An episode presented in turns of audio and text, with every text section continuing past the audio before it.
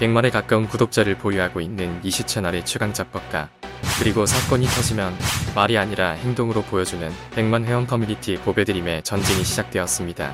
그동안 뻑가는 이슈를 직접 조사하기보다는 기타 커뮤니티나 보배에서 이슈화되고 해결된 일을 자주 다뤄왔습니다. 뻑가 뉴스라기보다는 빨대 뉴스가 정확한 표현입니다.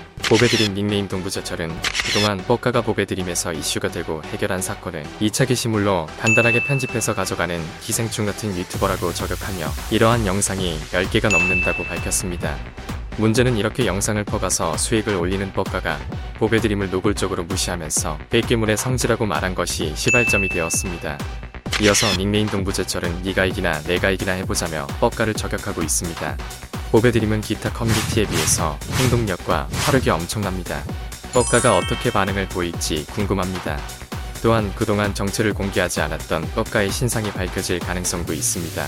그동안 뻑가는 간단한 이시몰이로 다른 유튜버들에게 피해를 끼친 일이 있습니다. 가장 큰 사건 하나만 보자면 잼미 사건이 있습니다.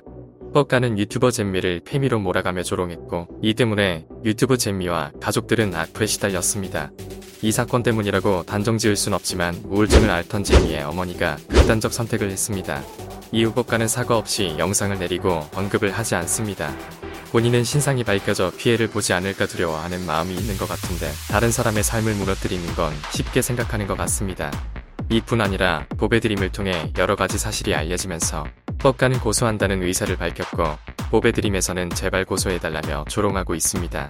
고소가 진행되면 뻑가 또한 신상이 공개될 가능성이 있습니다.